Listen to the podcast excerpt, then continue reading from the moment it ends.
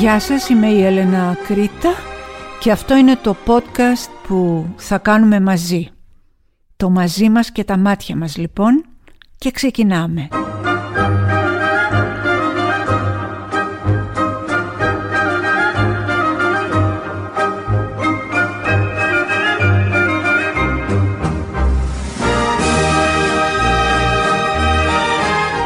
Πολύ μας πόνεσε, βαθιά μας πόνεσε η απώλεια της φόφης γεννηματά, μιας γυναίκας νέας που αφήνει πίσω της τρία παιδιά, μιας γυναίκας που κατά κάποιο τρόπο συσπήρωσε την Ελλάδα σε έναν εθνικό λιγμό ανεξάρτητα από το που ανήκει πολιτικά ο καθένας. Ε, ήμασταν με τον άντρα μου τον Γιώργο στο σούπερ μάρκετ όταν με πήρε η μητέρα μου στο κινητό και μου είπε πέθανε η φόφη. Γύρω μας, όπως το μετέφερα στο Γιώργο, ήταν γυναίκες, ήταν δύο γυναίκες που ήταν πολίτριες, ήταν ένα ζευγάρι πιο κάτω που ψώνιζε. Πέθανε η φόφη και ρωτούσανε με γνήσια θλίψη. Αυτό είναι σπάνιο στην Ελλάδα. Είμαστε πια πολύ θυμωμένοι, είμαστε πολύ εχθρικοί ο ένας με τον άλλον και όμως αυτός ο θάνατος μας έφερε έστω για λίγο πιο κοντά. Μακάρι να ήταν και για πολύ περισσότερο. Αυτό που θα ήθελα να επισημάνω είναι ότι η Φόφη γεννηματά δεν έχασε τη μάχη με τον ε, καρκίνο. Η Φόφη τον πολέμησε τον καρκίνο και τον πολέμησε λυσαλέα, τον ε, πολέμησε με πείσμα, με δυναμισμό και πάνω απ' όλα με εκείνο το τεράστιο χαμόγελο που είχε πάντα στα δύσκολα και στα εύκολα. Μου έλεγε ένας φίλος μου συνάδελφος, ψάξε να βρεις φωτογραφία της Φόφης που να μην είναι γελαστή. Ήταν πάντα γελαστή. Γελαστή λοιπόν πολέμησε με τον καρκίνο μέχρι την τελευταία στιγμή, μέχρι την τελευταία ρανίδα της ψυχούλας της. Έφτιαξε ε, τη ζωή που εκείνη ήθελε για τον εαυτό της, έφτιαξε μια πολύ όμορφη οικογένεια, ε, διέπρεψε στα κοινά, ήταν μέχρι σήμερα η μόνη γυναίκα αρχηγός κόμματος στο ελληνικό κοινοβούλιο και την αποχαιρετούμε με μια ε, σχεδόν μεταφυσική οδύνη σαν να χάνουμε έναν δικό μας άνθρωπο, σαν να αυτή η γυναίκα που χαμογελούσε ήταν η γυναίκα που ξέραμε που έμενε στη διπλανή μας πόρτα και την αγαπούσαμε. Ας αναπαυθεί με ειρήνη λοιπόν, η ιστεροφημία της θα ζει πάντα μέσα στις καρδιές των Ελλήνων, ό,τι και αν ψήφισαν, ό,τι και αν πιστεύουν, ό,τι και αν πρεσβεύουν, η φόφη θα ζει πάντα μέσα μας.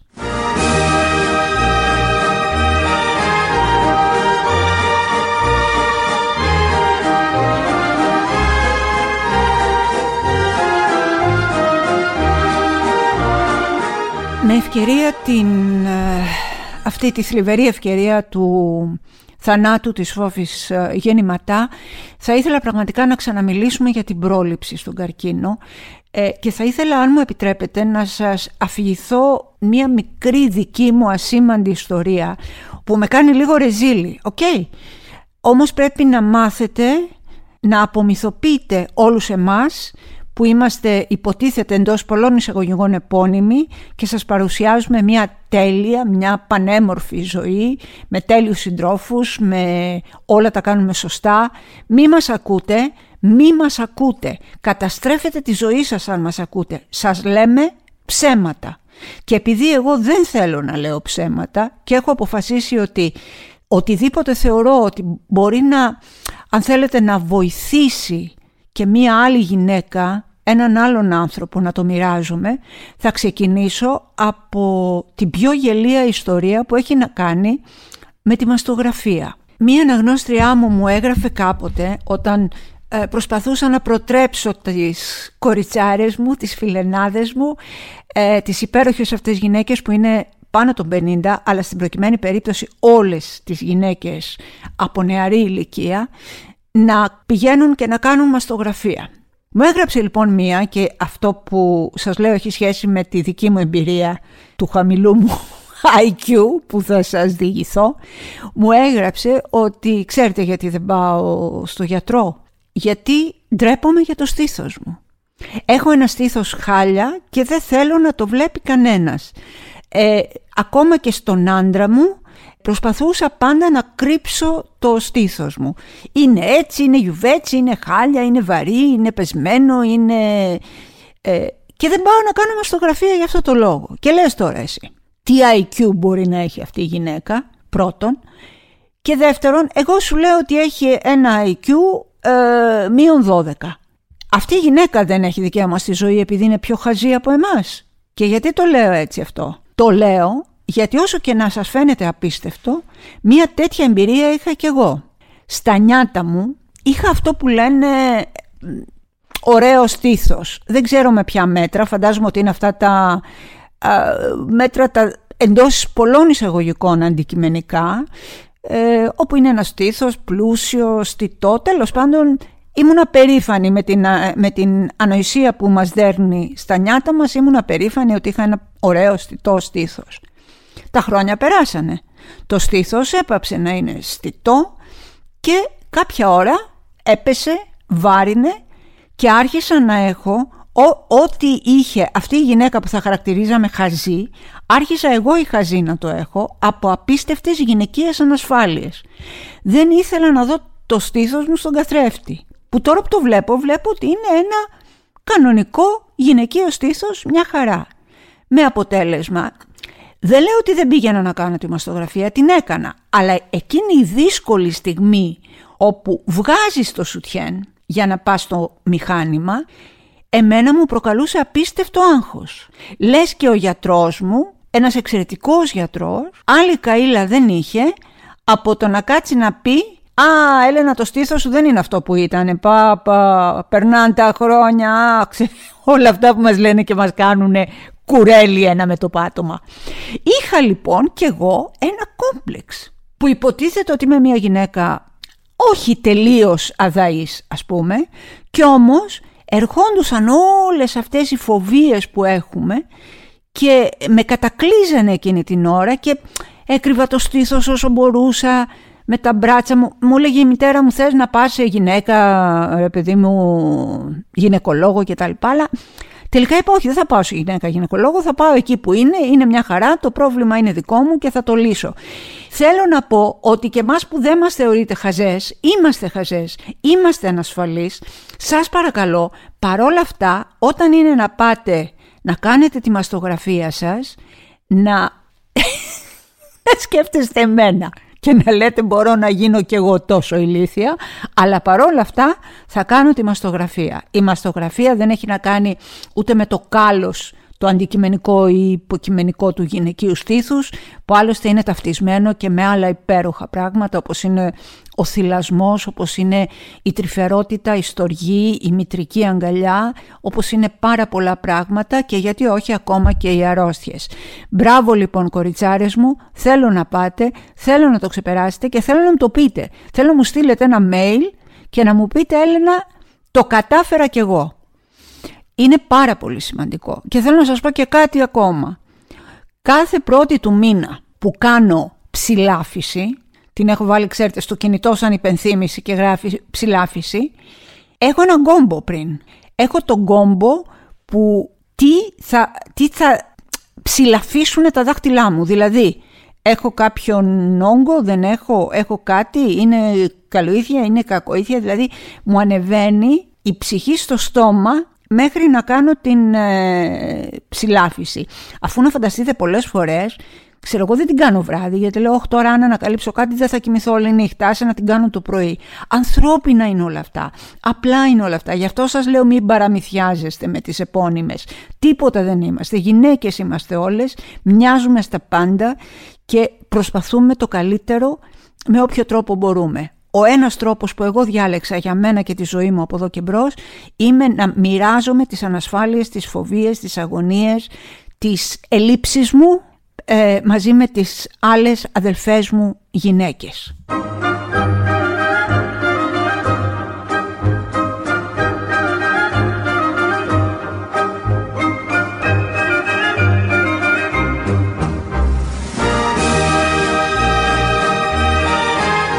Καλέ, είχαμε και γάμους καλέ, βασιλικό βασιλικούς. Βασιλικούς δηλαδή τρόπος ε, του λέγειν, διότι ούτε βασιλεία έχουμε, ούτε μοναρχία έχουμε, ούτε κανέναν από αυτούς έχουμε. Όλοι αυτοί έχουν φύγει από τη ζωή μας ευτυχώς, γιατί η χώρα αυτή έχει υποφέρει τα πάνδυνα κάτω από την μοναρχία παύλα δυναστεία τους.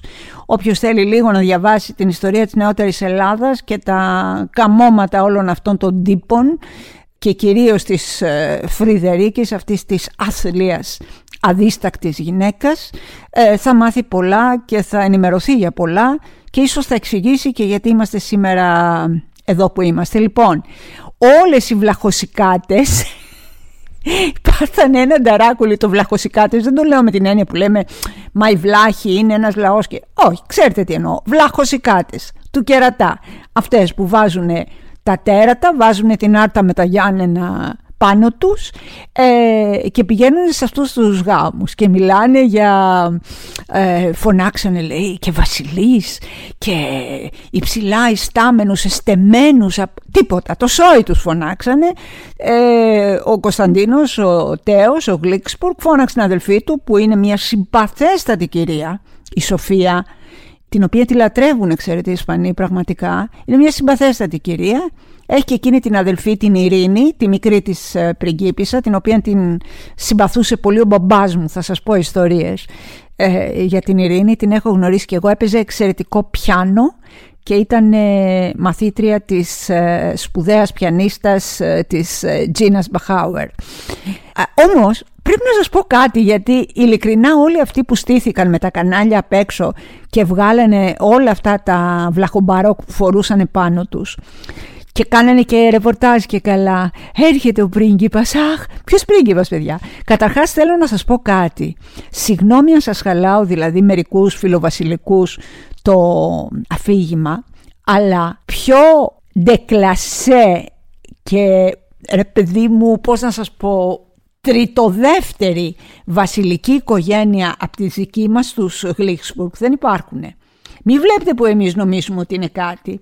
Αυτοί οι τύποι Όποιος διαβάσει θα παρατηρήσει καταρχάς από δουκάτα έρχονται. Ξέρετε τι είναι, δηλαδή έχουν μια πόλη στη Γερμανία ή στην Αυστρία κτλ. Λέει δούκας του τάδε.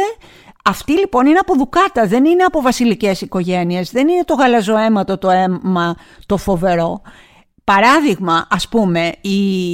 ένα από τα πιο βαριά ε, βιογραφικά ή όπως θέλετε στην ιστορία των γαλαζοαίματων της Ευρώπης είναι ο οίκος του Χουάν Κάρλος της Ισπανίας.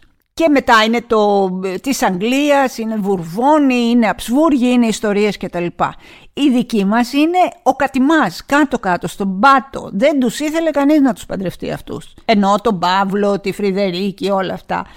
Ζούσανε σε κάτι κάστρα εκεί πέρα, σε κάτι δουκάτα. Ήταν η, πίσω πίσω πίσω η γαλαρία δηλαδή της ε, ιεραρχίας και δεν είναι τυχαίο για να σας πω και μια πολύ σύντομη ιστορία ε, όταν ο Χουάν Κάρλος α, της Ισπανίας παντρεύτηκε την τότε πριγκίπισσα Σοφία όπου ζήτησε μια τεράστια πρίκα που κανείς ποτέ δεν έμαθε το ακριβές ύψος τι συνέβαινε; Μπήκανε τα, οι δύο οικογένειες, μπήκανε στο τεράστιο αλυσιβερίσι. Αυτό που κάνουν παλιά στα χωριά και έλεγε, ξέρω εγώ, εγώ θα σου δώσω και το σεμέν ε, για να το κρεμάς πάνω από την ε, τηλεόραση και θα σου δώσω και πέντε έντονα και δύο μαξιλαροθήκες. Εσύ τι μου δίνεις; Λοιπόν αυτό έγινε σε ένα άλλο επίπεδο πιο ψηλό. Ο Χουάν Κάρλος τότε ήταν έκπτωτος βασίλ... ε, πρίγκιπας, με συγχωρείτε, ήταν έκπτωτος πρίγκιπας.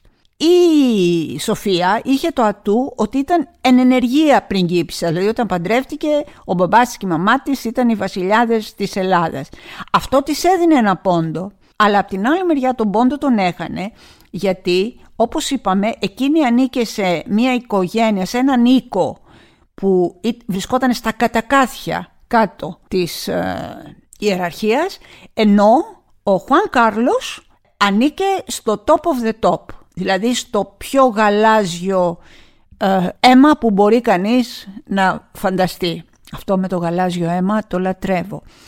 Ε, και έτσι δώσαμε στον Χουάν για να πάρει τη σοφία μας, έτσι τη λέγανε τότε οι παλιοί, πρίκα στη σοφία μας, αυτή η πρίκα στη σοφία λοιπόν, για την οποία χύθηκε αίμα στους δρόμους, για την οποία έγιναν πάρα πολλές διαδηλώσεις, η οποία γράφτηκε με μελανά χρώματα ε, στην ιστορία μας και την οποία τότε, είναι λυπηρό αλλά πρέπει να τα λέμε όλα, ο Κωνσταντίνος Καραμαλής μετά από αφόρητες πιέσεις της Φρυδερίκης παρέκαμψε περίπου το Σύνταγμα και τους νόμους, δεν το πέρασε νομίζω καν από τη Βουλή και την έδωσε έτσι φόρα παρτίδα μια τεράστια πρίκα η οποία βήθησε μια ήδη βυθισμένη στη φτώχεια και στην ανέχεια χώρα ακόμα πιο βαθιά.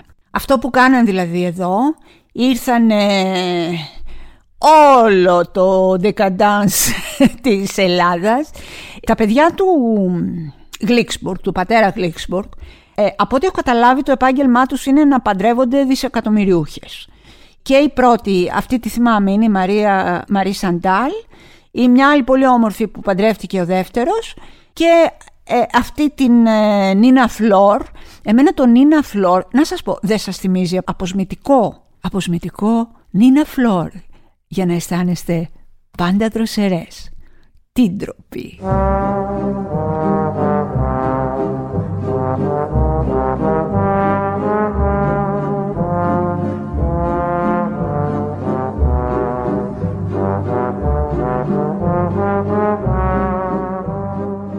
Και μέσα σε όλα είχαμε εκείνον τον uh, τύπο, το μάγκα, το φοβερό, τον καθηγητή, δάσκαλος, δεν ξέρω τι ήτανε, ο οποίος ούτε λίγο ούτε πολύ είπε στο 11χρονο το κοριτσάκι μέσα στην τάξη, βγάλε λέει την μπλούζα και ξάπλωσε πάνω στο θρανίο, ξάπλωσε πάνω στην έδρα.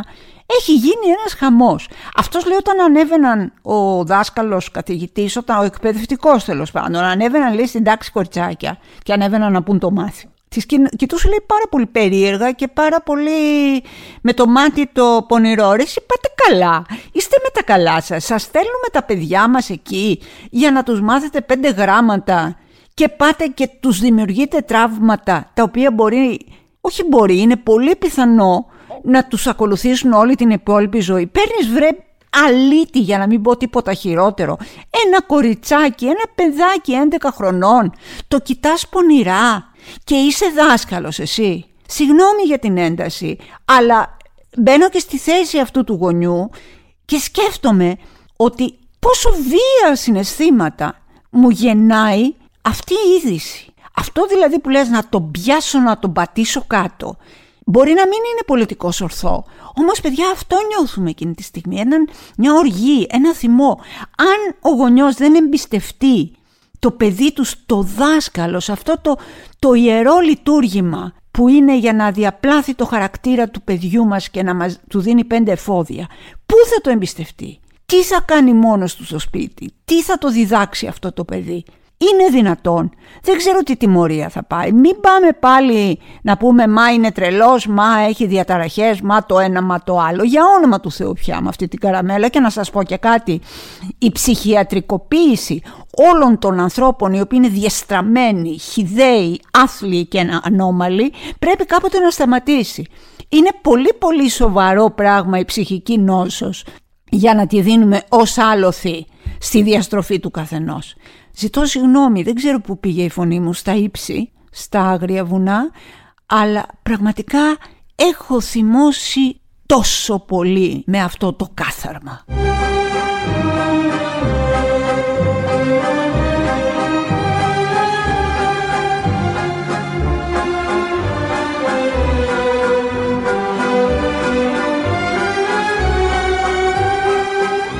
Επιτρέψτε μου να αφιερώσω τη σημερινή εκπομπή σε μια σπουδαία γυναίκα, τη Φόφη Γεννηματά, που ελπίζω, θέλω να το ελπίζω, το προσεύχομαι και το παρακαλώ να ανοίξει το δρόμο για όλες μας, να φροντίζουμε την υγεία μας και τον εαυτό μας. Κοριτσάρες μου σας παρακαλώ, σας εκλυπαρώ, το στήθος σας και τα μάτια σας, η ζωή είναι εδώ, η ζωή με όλα τις τα βάσανα μας χαμογελάει και μια γυναίκα τόσο αξιόλογη μας δείχνει και μας χαμογελάει από εκεί ψηλά.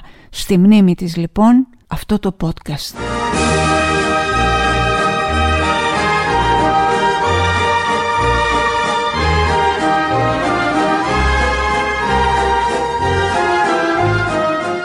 Αυτά λοιπόν, την άλλη Τετάρτη έχουμε εμείς το ραντεβού μας. Θέλω όμως να σας πω ένα τεράστιο, ένα πολύ μεγάλο ευχαριστώ αυτό το podcast ε, πρέπει να σας πω ότι μέσα, όχι μέσα από την πρώτη του φορά απλά, αλλά μέσα σε ελάχιστες ώρες βρέθηκε στο νούμερο ένα των ελληνικών ε, charts από όλα τα podcast.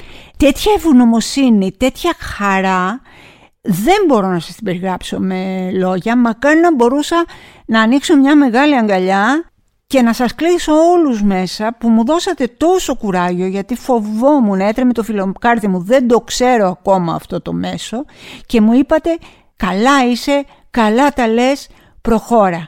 Σας αγαπάω ειλικρινά πάρα πολύ, το μαζί μας και τα μάτια μας παιδιά. Την άλλη Τετάρτη εδώ.